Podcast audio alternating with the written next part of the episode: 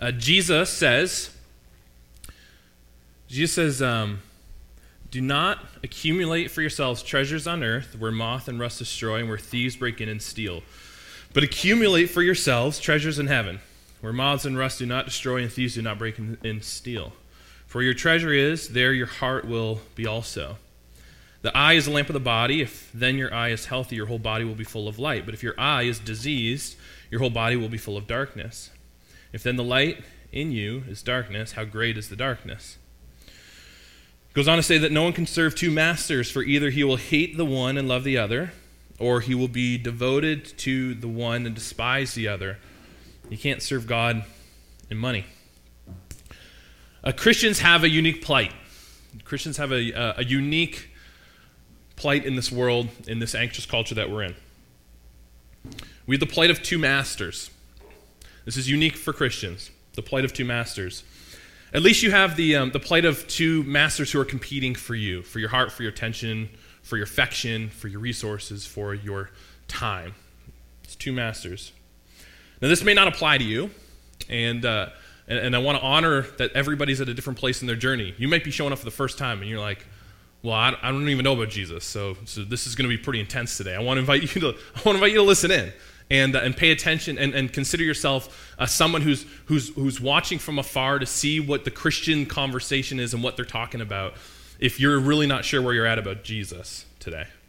But if you are sure where you're at about Jesus, or at least you're mostly sure, or this has been a thing that you've been a part of and you've been paying attention to for a while, uh, today is an honest conversation that we have to have because Jesus has these honest conversations with us and we can't escape them. Craig Keener, he says in his commentary on Matthew that what I read this morning was in Matthew chapter 6. So, Craig Keener, he's a theologian, pretty popular dude. He says this in his commentary on Matthew. He says, Many perceptive observers have sensed that the greatest danger to the Western Christianity is not, as sometimes alleged, prevailing ideologies such as Marxism, Islam, the New Age movement, or humanism, but rather the all pervasive materialism of our affluent culture. In other words, the lie that has been normalized in the West, particularly the uh, extremely wealthy West, is the lie that material possessions, affluence, wealth, that there are primary means for self fulfillment. Talked about this last week a little bit, didn't we? Talked about self fulfillment and our pursuit of meaning. This is the lie of mammon. That's what the, the New Testament talks about. The language the New Testament talks about is or uses is mammon. And, and mammon uh, can be interchanged for, for, for material possessions or wealth or, um, or lots of money. In this season as a church, we've been talking about um, becoming a non anxious presence. And what we've been doing is we've been tracking with this book here. It's called Live No Lies. It's a guy named John Mark Comer. He's a pastor in, uh, in Portland. And, and, uh, and what he's done is he set up a framework for us to better understand the anxiety that you and I were all living with. I actually listened to another guy say yesterday, he said, according to all statistics, we are the most anxious people of at least our generation, and if not the last century, and maybe even of all time. We live with more anxiety than any people have ever lived with. We here in the rich, wealthy West, with all of the goodness that we have, with the schools that we have, with the, the good paying jobs that we have, with the nice homes that we have, with the social systems that we have, with everything that we have, the technology that we have. Like, we're so wealthy. And he says, we're the most anxious people that there may have ever been. And you might think, when you hear this conversation about anxiety, you might think, well, my kids are weaker than I was, right? You might think, like, they're just soft, right? They're snowflakes or something like that. You might, you might think, like, oh, the problem is that they're not tough enough. That's what you might think. Well, according to most studies, that's not true. It's not, it doesn't have anything to do with your kids' resilience. It doesn't have anything to do with with teenagers' toughness. They need some tough skin. Someone needs to put them in their place. That's not the, that's not the reason that they're anxious, right? And, and, and it's not the reason you're anxious, right? I don't know about you, but when you think about when you were a kid or even a young adult, like, were you more anxious then than you are now? I don't know about you, but it seems like the older I get, the more anxious I get. The, the, the older I get, and the more hopefully mature that I get, the more anxious I seem to be getting. Like, what's going on with that? There's something going on. And so what we've been talking about is, is, uh, is, is, that we believe that we, we're called to become uh, non-anxious people, a non-anxious presence in our community. We, we say that because we look at the life of Jesus and we think, okay, well, man, Jesus wasn't anxious. And like we said in the last few weeks, like Jesus, of all people, if he was the savior of the world, if he was the God of the universe, then he was the most chill God of the universe. like this guy, like he came and he ministered for three years and he wasn't in a hurry to do it. And you think the guy who's like saving the whole world from their sins, if that's what he did, would like be in a real hurry. You know what I mean? Like more than you trying to get out the door with your kids to church on Sunday, you would think Jesus would be in more of a hurry because got three years to do this thing and it's really it's the most important thing to ever happen, right? And then Jesus, we see the example of Jesus and he's like relaxed and he's he moves at a steady pace. And things matter to him and they're urgent, but but he seems to model this life of rest and and peace and, and community and relationship all while accomplishing the most important thing that anyone's ever accomplished if Jesus is the king of the world, the savior of the world, right? And so what we've been saying is that, um, is that we think there's a framework that um, there's a framework to work out of that is producing our anxiety, and it's, and it's, and it's feeding anxiety. And it may not just be that, um, that people are more biologically anxious than they ever have been. That's not true because we're just not that different than people have ever been. So there's something going on culturally. So what we've been saying is we've been saying um, this. Is that working? The next one? This is what we've been saying. We've been saying is that deceptive ideas lead to disordered desires, which lead to sinful societies. Now, what that means might sound like a bunch of gibberish. What that means is that uh, a, a, a, deceptive idea, a dishonest idea, for example, like today, money makes you happy, right? We all know that that's not true. We've all, some of the richest people in the world, the most miserable people in the world. So money doesn't necessarily make you happy. We know that. Everybody knows that. But, but this deceptive idea, it's worked its way into our body. It's worked its way into our soul, into our mind, into our heart, so much that our everyday battle is fighting against this deceptive idea in our own minds and our own hearts.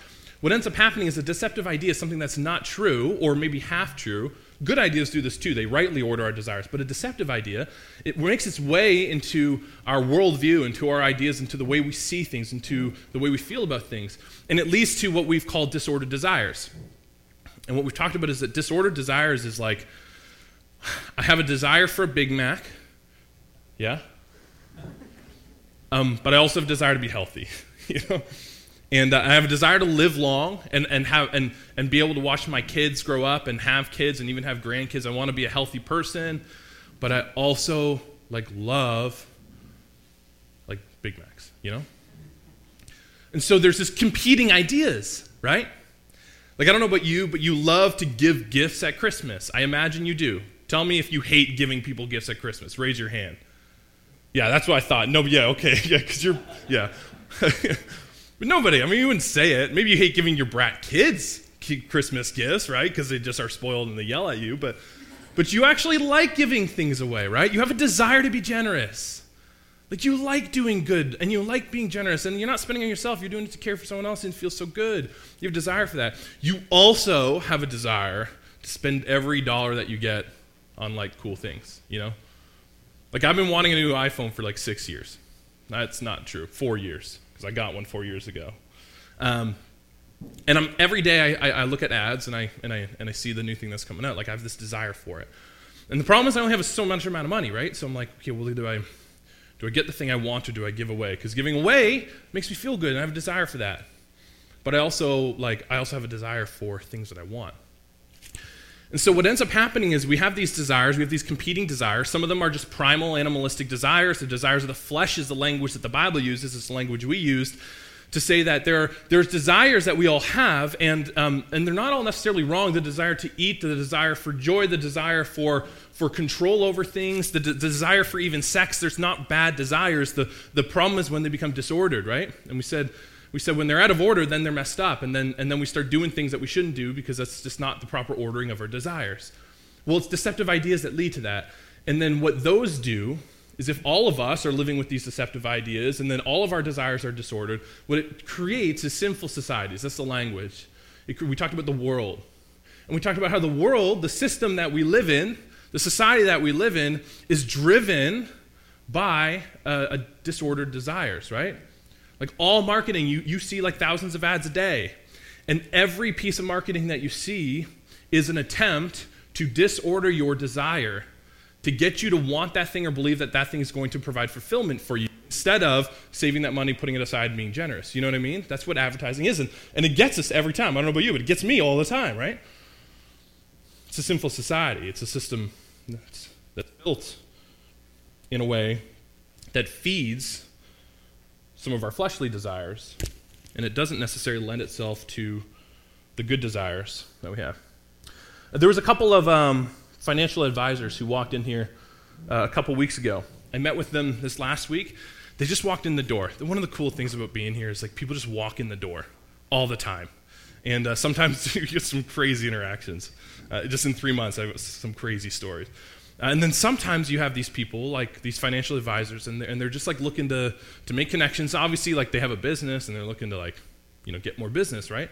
But you end up having these really good conversations. And I had a good conversation with these guys. They walked in and I learned some stuff about them. I learned that one of them was a pastor for 15 years. And so, oh, that's really cool. Like, so you may understand me. And, and so I invited them back a couple weeks later to, to meet with me and, uh, and to just hear their story, hear what they're about, talk about where I'm at. We talked about personal stuff and, and church stuff, and it was really, really, um, it was a really, conver- it was a really great conversation. Sometimes pastors don't feel understood by people in the financial industry because like we're just in different worlds, right? And they don't teach us much about finances in seminary, obviously. But I remember, um, I remember talking to them, and um, and, they, and and so we were um, we're talking about like just different terms and stuff like that. We're talking about different financial terms. I don't know about you. I'm so ignorant to this stuff. Is anybody really good with this stuff? Like I could tell you what RRSP means. You're really good at it. Yeah. So you like I could tell you what RRSP means. I think register retirement savings plan. Is that right? See, I don't even know for sure. But you could tell me why you should put money in it, right? Yeah. See, I don't even know.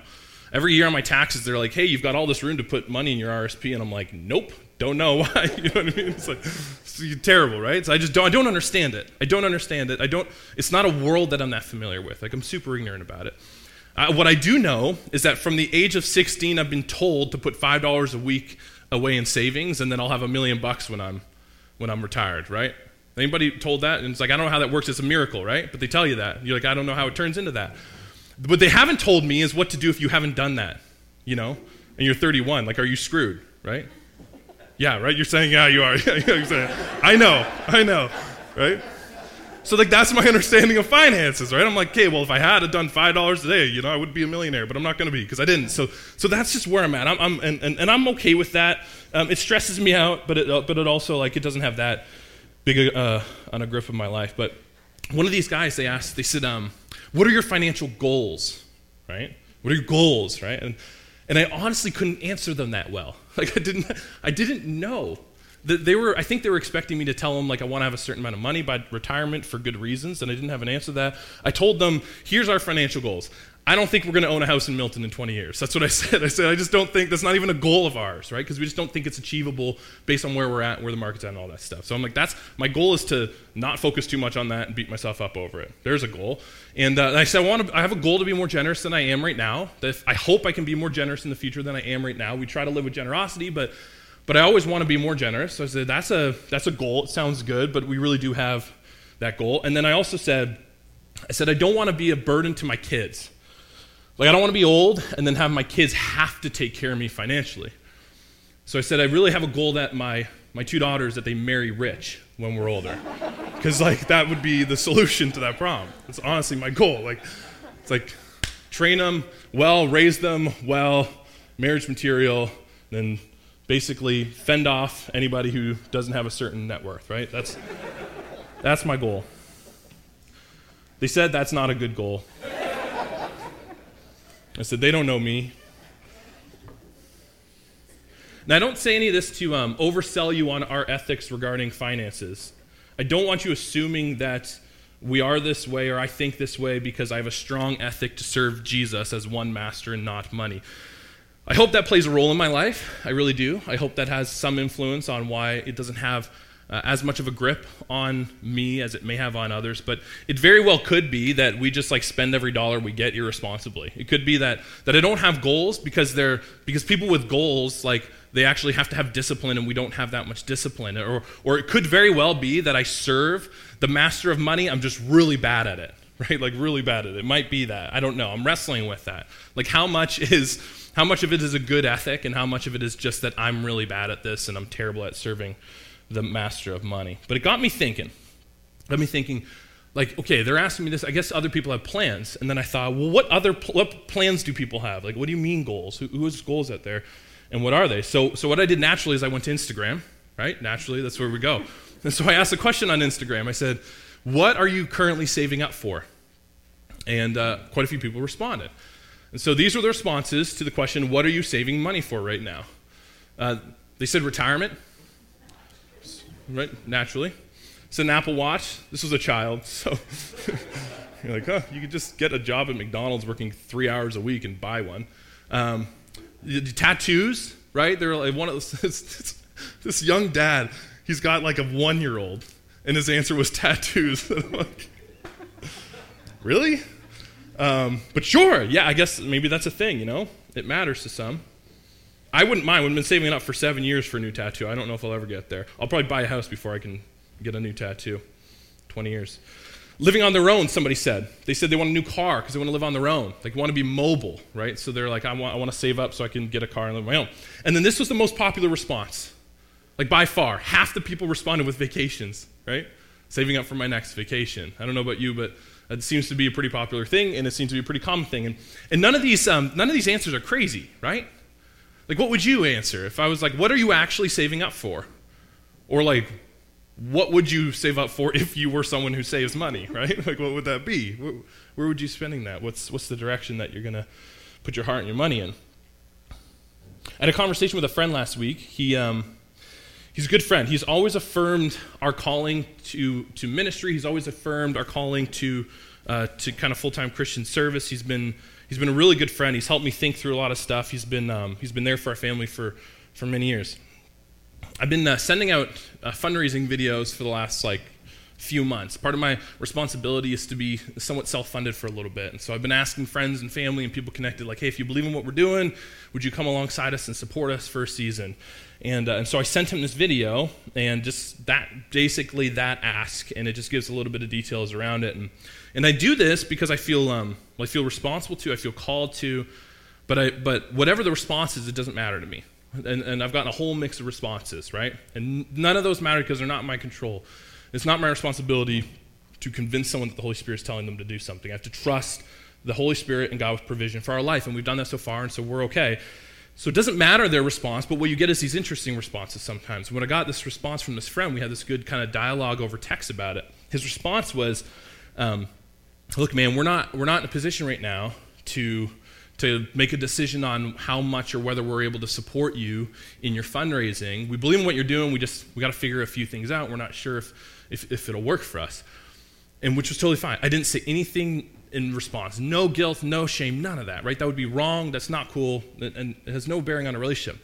Without saying anything, he followed up with, I also understand the irony that my wife and I are going on an expensive European vacation tomorrow, and we just spent a boatload of money on renovating our backyard, right? And this is a friend. I know him really well, so like he can say these things. And, and, and what I saw was a friend who's loved Jesus in his life. He's wrestling with Jesus right now, but he's loved Jesus in his life. And, he, and, he, and without saying anything, he was wrestling with this plight. He was wrestling with, like, going on these really nice vacations and doing these nice things with his new house at the same time as feeling something. Like it wasn't just a blatant, no, dude, you're stupid, stop asking for things. Like it was like, I actually feel, he felt some sort of like responsibility to, to do something other than things for himself with his money, maybe is the way to say it. And, and just the simple ask, I think, brought that up and created a really, um, well, really interesting conversation and a really helpful conversation. Brought me back to this, this plight of Christianity in, in the West. We have two masters that are constantly competing for our souls. Constantly competing for our souls, our time, and our resources. And the language that Scripture uses is mammon, which is money or the idol of lots of things, and Jesus. And here's the one. Here's the thing about um, mammon or money. The master of money in our life creates enough anxiety on its own, doesn't it? Like the master money, you know that's why you're so stressed. The more you have, the more things you can do with it, but the more decisions you got to make. It's stressful, right? the more that you have, it creates more anxiety in your life. I was, I was doing this thought experiment. Imagine having $10,000 to spend on a vacation, but you only get to do that once. Where would you go? Like some of you are like, oh, I, I do that every year, so I don't have to decide on one place, right? But some people like that, they've never, they've never done a vacation like that. And you can imagine, like, here you go, 10,000 bucks, do whatever you want. Can you go anywhere for that anymore? I don't even know. Is that much for a vacation? Should it be higher than that? 20,000 bucks, sure, right? Imagine having that. You gotta choose one place, right? I don't know about you, but I like a lot of places. I wanna go to Europe someday. I went to the Netherlands, kind of counts, but didn't see much more than that. I want to do the rest of Europe. I want to see Italy someday. Like I actually want to see Rome, and I want to see. You're not. You've been there, yeah. And I want to. See, I want to see the history there, especially studying theology and uh, in the ancient Near East. There's so much there. I want to see Israel because I just I want to see the Holy Land, not because it's holy in any sort of unique and special way, but because there's so much history there, and I read all that stuff in the scriptures. So I want to experience that, and those those trips aren't cheap. So I'd love to do that someday. I also. Um, I really want to go to East Asia. Anybody been to East Asia? All my friends are doing it, right? And they're, they're going to all these places in East Asia and they're coming back and like, oh, it was so wild, so beautiful, it's so cool and affordable, and they're like having all these great vacations, right? Really amazing. And, uh, and I'd, love to, I'd love to do that. All the cool kids, if you're on Instagram, are going to Greece and Croatia right? I don't know about you, but all my friends, it feels like every month a new friend of mine from high school is like, yo, what up, Croatia? We're so unique. We're the only ones who go to Croatia. And you're like, no, everyone's doing it. You're just following the trend. But it looks really beautiful, right? Like, it looks stunning. You know, Croatia, 10 years ago, I would have never thought of Croatia as a destination. And now I'm like, you've been to Croatia? Yeah, okay. So you're like, yeah, you should go, right? You're like, you should go. It's so, it's so beautiful, right? I want to do that. It'd be really cool to do. I also I've always wanted to spend two weeks in Bora Bora. I'm first like when the internet started coming out, and they would like the first time I would see pictures of you don't know where this is. You got this look on your face. Okay, if you ever see like this picture of like just crystal clear blue water and these like huts that you walk on top of water, and then you like live in this hut, and it's got like a f- hole in the floor, and you see sharks swimming underneath you. That's Bora Bora, right? It's like in the middle of nowhere. Is it French Polynesian or something like that? Yeah, I don't even know. But, but it would be so beautiful. And I'm like, that would be so wild to go there for two weeks, right? I imagine they'd need a little more money than 10,000 bucks to do that, I imagine. But, but I'm like, man, that would be so crazy. Like, it'd be so amazing to do that. And then I'm exhausted talking about it. Aren't you? Aren't you exhausted? And you felt like, well, you didn't talk about this or that or this or that. And if you tell me about it, I'm going to add it to my list of places I potentially could go that I'll never go. Because I, I, there's so much to do. There's so much to see. The, the, the, the God of money, the, the, the God of mammon, the master of mammon, it, it, frees you to do a million things. But the more that you have, the more freedom you have, the more choices you got to make, and the more options that you have. And like you could say, well, I'll just go everywhere in my lifetime. And then, then you'll be like my friend who doesn't live at home and has no friends and just travels their whole life. But, but then they're to miss home and they're to want to come home. Like there's so much anxiety with it. There's so much stress around it. And that's just the master of money controlling your life.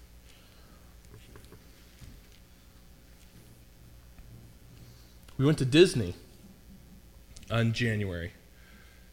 And the first thing we said at the end of the trip was, When are we getting back to Disney? Right? It's so stressful. It adds so much anxiety to our life. And the more that we do it, the more that we feed it, like anything, uh, the more lust we have for it. Is this, is this true? You, tra- you were talking this morning, Luke, right? That you travel a lot. And when you travel, like you, while you're traveling, you don't travel and go, ah, I just want to go home and not do this again for a while. No, no, you're like, where am I going next, right? This is lust to get out there and go, right? It's, it's super addictive. That's the right way to say it. You know what else is addictive? Renovating your house, right? Because you can't have a sweet kitchen but an ugly backyard, right? And if you, if you make one upgrade, you have to upgrade the other, otherwise you look, it's really weird looking, you know? At least paint the house, you know, different colors so it looks different. It's, it's exhausting because it, cause it, cause it creates more need and desire. It feeds the lust. And that is money, the master of money, mammon alone. Now, I need to clarify this. Is important because some people like traveling and there's nothing wrong with it.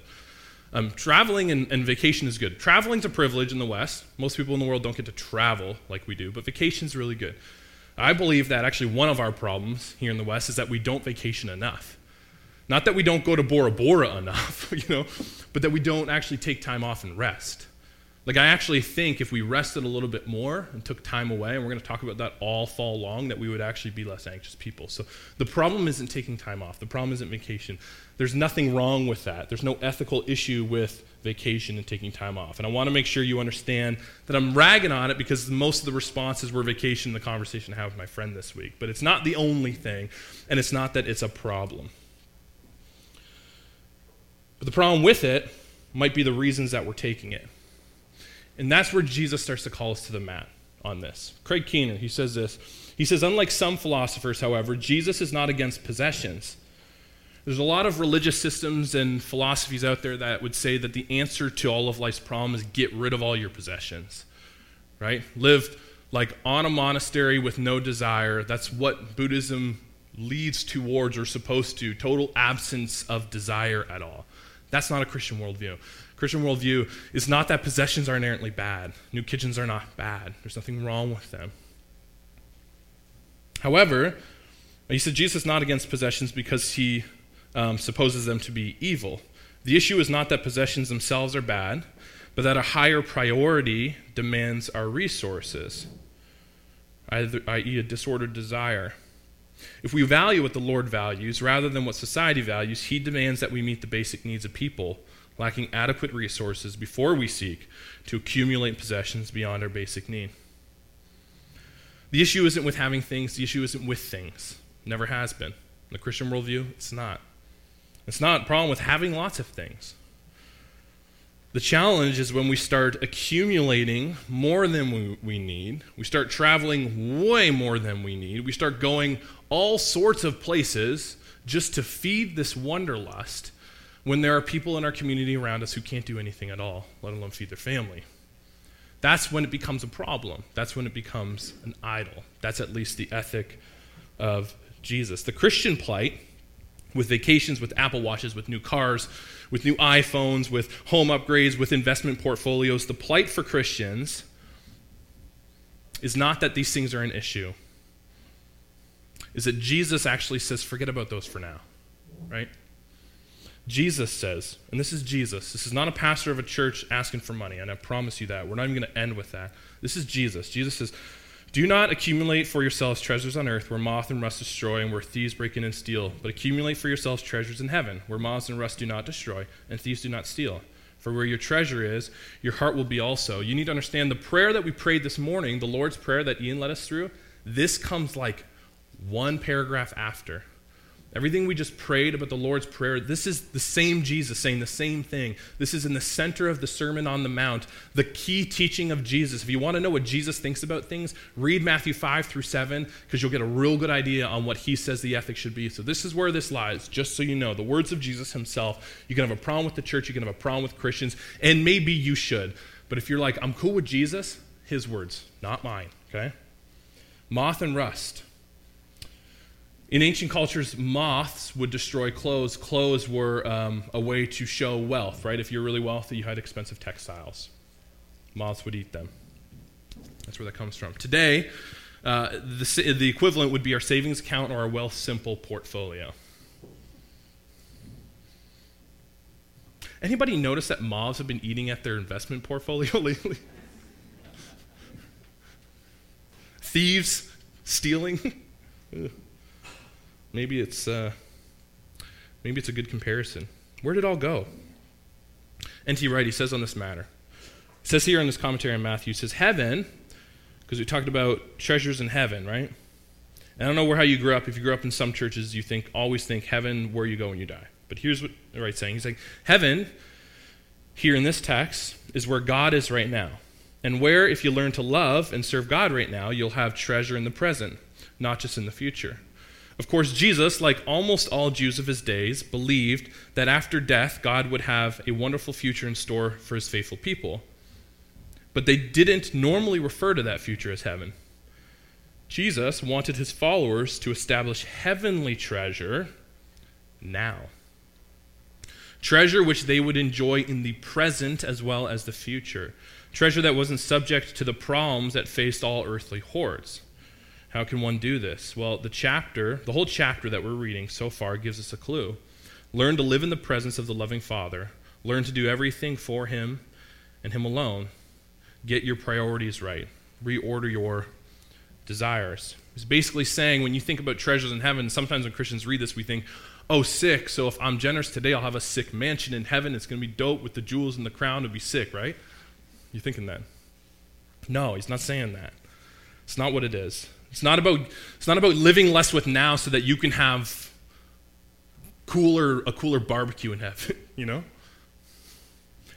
He's saying the heavenly riches, the treasure, is not, is not material things when you die or the equivalent of it. He's saying it's way better than that. The treasures of heaven, treasures of heaven are, well, are love and relationship and doing the will of God and serving people and looking back in your life and seeing a legacy of generosity and lives changed and restored and even saved because of your choice to use your stuff to help others. That's what that's what heaven is. That's that's the treasures of heaven. Seeing your kids raised to love the Lord and not be running on the hamster wheel of life, pursuing all this meaningless stuff. That's the treasures of heaven. In other words, um, storing up treasures in heaven has very little to do with, with future death. It has to do with our life today. It's about our investment today, right? It's about what we understand as treasure today and what we prioritize in our work and our spending. This is Jesus. He goes on to say, and remember, we're saying all this in the context of talking about becoming a non anxious presence, right? So just keep that in mind. Jesus, he goes on to say, the, the eye is the lamp of the body. If your eye is healthy, your whole body will be full of light. But if your eye is diseased, your whole body will be full of darkness. If then the light is in the light in uh, sorry, if then the light in you is darkness, how great is the darkness? Now, ancient anthropology uh, understood your eyes as like the portal of the soul, of the body.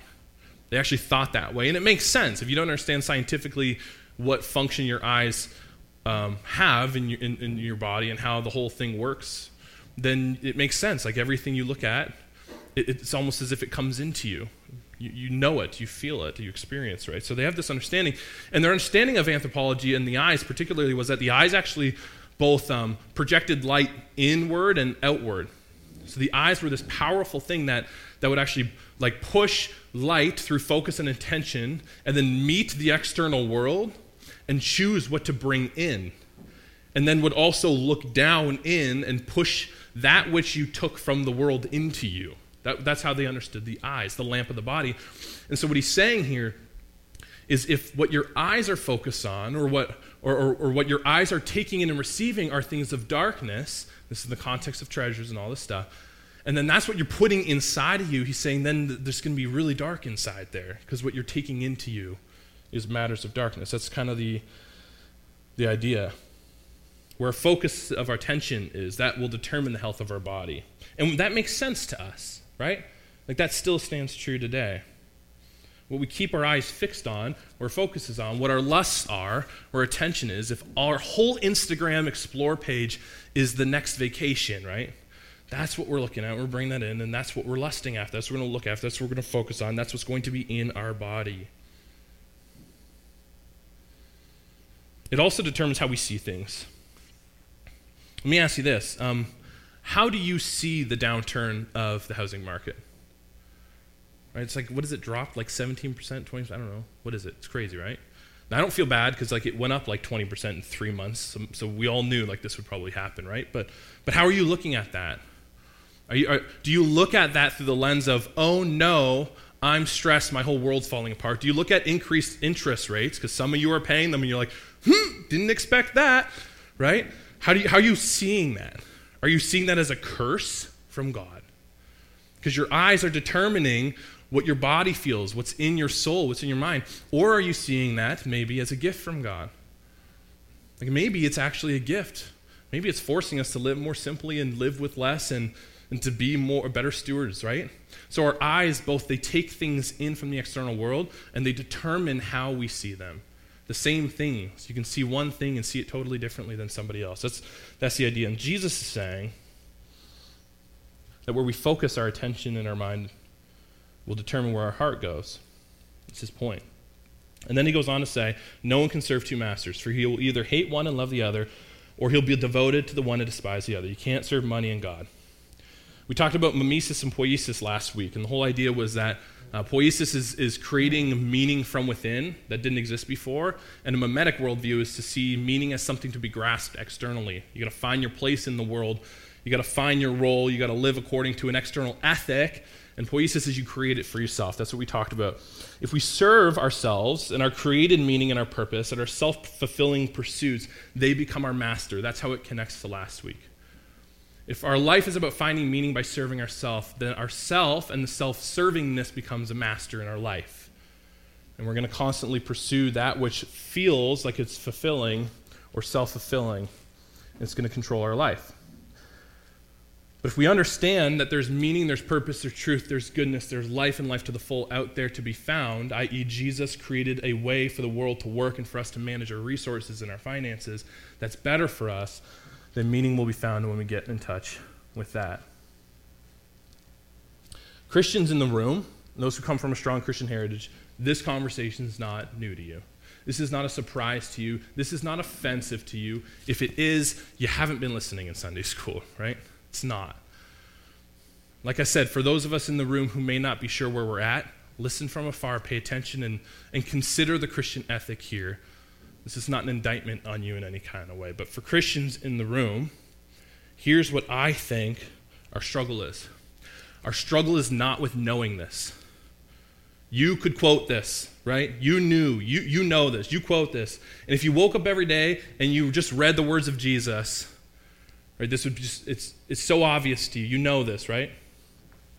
The problem for us, because I know this, is I think the problem is that I'm afraid it won't work. Like, I don't know about you. What do you think? Like, are you afraid that it won't work? Do you not take this seriously because you're afraid that it won't work? Maybe you have all sorts of justifications, and maybe they're actually good ones, and I'd be interested to hear that. But for me, the reason why I am not constantly refocusing on how I spend my resources, what I do with my resources, how I see them, is because I'm actually terrified. I am terrified that the ethic of Jesus and the ways of Jesus is not going to be satisfying enough. I've believed the lie that things are going to satisfy. I'm believing the lie still to this day and wrestling with it. My orders, my desires are being constantly disordered every single day in my own heart because of the lie that things are going to satisfy. When we know they're not. And Jesus teaches that they're not but we wrestle with it because we're afraid. The more poetic our culture gets, the more that we're also believing the lie that the whole purpose of life is to create your own meaning. That doesn't help us, right? It makes it even more difficult to grasp the truth and live it out. There's so many options out there, and they're all at our fingertips. And if we're just supposed to choose whatever we want to find meaning in and spend our resources in that direction, and that's where our heart's going to go, and that's what our master will be. I want to ask you something. How often do you regret spending your time, talents, and money serving Jesus or his purposes? Christians in the room. And if you're not even a Christian in the room or you're not even sure about it, you can think for yourself how often do you regret spending money on buying your nieces and nephews Christmas gifts and giving generously to them? Or how often do you regret donating to World Vision or Charity Water or whatever your thing is, you know? How often do you feel regret for that? I'm not saying you don't, because I felt regret before. I've given lumps of money to things later to find out they were poorly stewarded, and I felt like I regretted that. I've given lumps of money to organizations before and later learned that somebody was actually profiting off me. I was manipulated. I was emotionally manipulated to give to this thing, and then I regretted it later. So I'm not saying you never regret it. But sincerely, when you think you're following God and the Holy Spirit and you're just giving more and more generously, do you ever feel like you're missing out? I don't that much. Especially when, I'm, when, when I really feel like God's telling me to do it. And when I, when I feel like He's the one who's saying, no, this is, this is your thing. I gave to, um, we give monthly to a, a young man who's trying to start a ministry, and it's not money we necessarily have. We can make it. Ha- we can make ourselves have it by being more disciplined, right? But it's not like it was obvious at the end of the month we had that left over. But I don't regret for a second. It's not a small. It's a small amount. I don't regret it for a second, Like, actually, I'm stoked to hear about what the work that this guy's doing. It's incredible. Never regret it. It's always going towards good stuff, it's always going towards furthering the kingdom of God, and I trust that it is. And so, no, there's not a single regret in my mind. Do you ever dream about what this community could become? And I don't mean the broader community. I mean this faith family, or at least people you're connected to in faith. Do you ever dream about what it could become if we just continue to take more seriously serving one master? I dream about this all the time. I don't know about you. It's probably my role too, maybe. I work here, so that helps, right? But, but I dream about this stuff all the time. I dream about the fruit that us stepping further into generosity and giving towards the work that God's about, not towards just our own things and chasing these means of self fulfillment. I dream about what that could look like. I, I, actually picture a community. I actually picture a community that, um, well, that's actually able to meet people's needs and not just give a gift card from a small benevolence fund. Like, I actually picture somebody saying, hey, like I'm in desperate need right now. We can pay first and last month's rent and like freely without even thinking about it. I actually picture a community where, um, like, where teenagers all over the place are actually being connected to and invested into because there's people who have time and resources and capacity to, to reach them. Uh, we went to a Blue Jays game with Riesel um, this last Friday, and, and I, I, actually picture, and I really mean this, I picture if we had the resources, and it's not all about resources, about use of resources, but if we had more, we, we, there could be 100 kids at a Blue Jays game that are being connected to mentors and that are being connected to, to, to other leaders and other students who love the Lord and connected to the local church. Like, I actually picture that could be a possibility, and it can be right here in our own city. I actually picture I picture downstairs, if you've seen downstairs, it's like half of a store and it's half of just like crap everywhere, right? And I actually picture like what, what, could we do with that space and how could we serve students and, and, and, and teenagers and, and, and, kids with the space? Actually i have dreams about it. I got pictures of it. I'm excited about it. It's something that i'm constantly thinking about. I'm constantly thinking about the collective joy that we could experience if we planted more churches in milton. Like actually i still think about that. I still there's 100000 people who are going to move into milton in the next two decades and i imagine like wow what, what, could, what could we do together and how could we actually make something happen like, what would it look like if we were serious about this? If I was serious about it? If I took Jesus as my master so seriously that the majority of my attention and my focus and my resources were towards the things that he's about and that he's doing. I have a dream, man, to, like, we haven't, I haven't done overseas, like, work, or I haven't sent people there for a long time. Like, I, there's so much to be done in the world, and our resources can go so far all over the world. And, um, and we're not really doing anything right now, you know? Like, not that much. And like there's financial constraints in Canada, yeah, yeah, yeah, yeah, but man, there's so much to be done in the world. And like I just man, it'd be so cool to like send groups of people across the world because we took this seriously. Or, or, to send money across the world because we took this seriously. Like big chunks of money. Like what could we do? What kind of impact could we have? I picture that. I picture buying a home and like man, affordable housing is a challenge, right? We have some interns that, that have been asking about, German interns who've been asking about needing housing here in Milton. And, and we've been asking a lot of people, and nobody has said, yeah, I'll house them for a year. Man, I just think, like, gosh, we've got these free teenagers who, who are going to work for us for free and we just need housing for them and no one can offer it. We don't have it anymore. Imagine we can imagine we could buy a house you know together. You know what i mean? Like i'm not saying this is a plan. I'm just saying i picture these things right? I picture imagine what we could do you know is so powerful when you start thinking about it and you think of the fruit that could come from that. Imagine we can hire somebody full time to take care of our kids, our kids, and then all the kids in this city, in this community. Like, imagine what, what a person like that could do who's driven, who's passionate, who's committed, and who's resourced to do that. It could be a really, really powerful thing, and it excites me. I dream about that stuff all the time.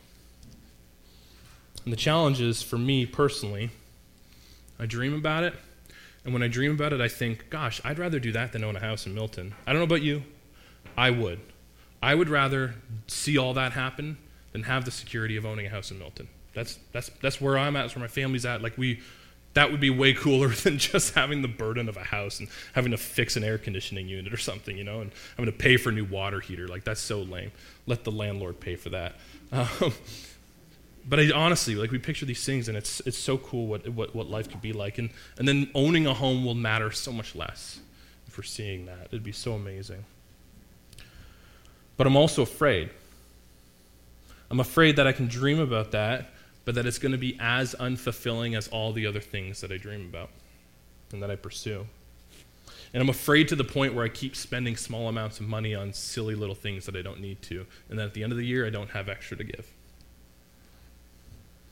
so I'm telling you, and I'm being vulnerable with you and honest with you. These are the dreams, and then I have the same fear. I'm scared. I'm scared it's going to leave me feeling empty. I'm scared it's going to leave me feeling regret. I'm scared that it's going to leave me feeling as unfulfilled as that vacation. And I should have probably just taken that vacation. It's this back and forth of these two masters. The call to commitment today is not what, probably what you'd expect. I'm sure you've been to church. I don't know if you grew up in Pentecostal churches every Sunday, it's like, come on down to the altar and get saved again, right? Anybody been saved more than seven times in their life? Yeah, yeah, yeah exactly. You grew up Pentecostal, right? Uh, All the time, right? And you meant it, right? Like it mattered. You'd listen to something, you'd be like, gosh, I got to do something. If you're listening, you don't think, gosh, I got to do something, I'm terrible at talking, or you're terrible at listening, or you just don't love Jesus, right? You know, like, but if you're sincere, right, you feel like I got to do something. And sometimes the call to commitment is like, this is your moment. Jesus is your master. Come on down and recommit your life to Jesus, right? And if that's what the Holy Spirit's saying to you, I'm not going to stop that. But what I imagine with most people in this room is that you've done that a bunch of times, right? I imagine for most of us in the room, the problem isn't that we need another altar call so that we can wake up tomorrow morning and forget, right? And do it again next Sunday, right? I imagine that's not what we need. I, what I need, what I need is, is I need to commit to a group of people long term. I need to commit to a community for long term. And, and, and, it needs to be a community that's going to be moving in this direction, right? It's got to be. Not, uh, not going to focus on a million other things, going to focus on this thing, you know? Not just the money thing, just to focus on Jesus being our master and, and commit to that long term and see where that goes. And so, my invitation to you today my invitation to you today is not, um, not to recommit your life to Jesus today, because Jesus needs to be your only master, because he says so. And if you're a follower of Jesus, that's what it means. And it means you live in a certain way, right?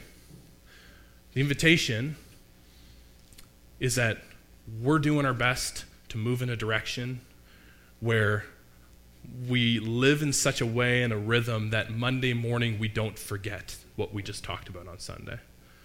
And my invitation to you is to join us for that, or come along for that, or continue tracking with that. Because when real life transformation is going to happen is when we all wake up on Tuesday morning and we are reminded ourselves by our own time in the Word and by our relationship with God and the Holy Spirit that Jesus is our one master. Not when we show up on Sunday morning. James K. Smith, he says, You can't think your way to Christ likeness. You have to become your way to Christ likeness. You have to practice your way to Christ likeness. And if you've been around for any amount of time, you know that we're continuing to move in the direction of trying to practice our way into Christ likeness, into Jesus as our master and our only master, and finding victory in that truth and reality. I have one master in his name of Jesus. Let me pray for us. Lord, these, uh, these conversations are sometimes even hard to, they're hard to listen to, they're even harder to say because you feel like a hypocrite. Lord, I feel like a hypocrite just saying the words of Jesus. But the beauty of this community and the beauty of your grace is that we have your word, we have scripture, and we have your life and example to learn from. That it's not about somebody telling us something for their own gain, but it's about you telling us for your gain. And Lord, we um I don't know about everyone in the room, but Lord, I want to take I want to say to you that I um like everything I have is yours. And I, I believe that. I don't live that way because I'm scared. But I trust that that's true. And I want to live in that. And I want to live in that way. And I want your help to do that. And Lord Jesus, I pray for this community as we continue to track together, as we continue to grow together, as we continue to love one another and get to know one another, that we can be the kind of community that can talk about all the things that are challenging and all the ways in our life that we are not serving you as our master, and that we can do that with humble hearts, submissiveness to one another, love for one another, trust in one another, accountability towards one another, and that you bless that. That's what I'm asking too, Lord. I ask that you bless people for their generosity and their giving and their support to whatever it is, if it's for you and it's for your kingdom. I ask that you bless them for that.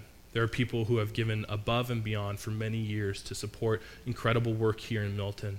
And sometimes it's easy to forget the sacrifices that they make. They forget them themselves. And I just pray also, Lord, that you bless people.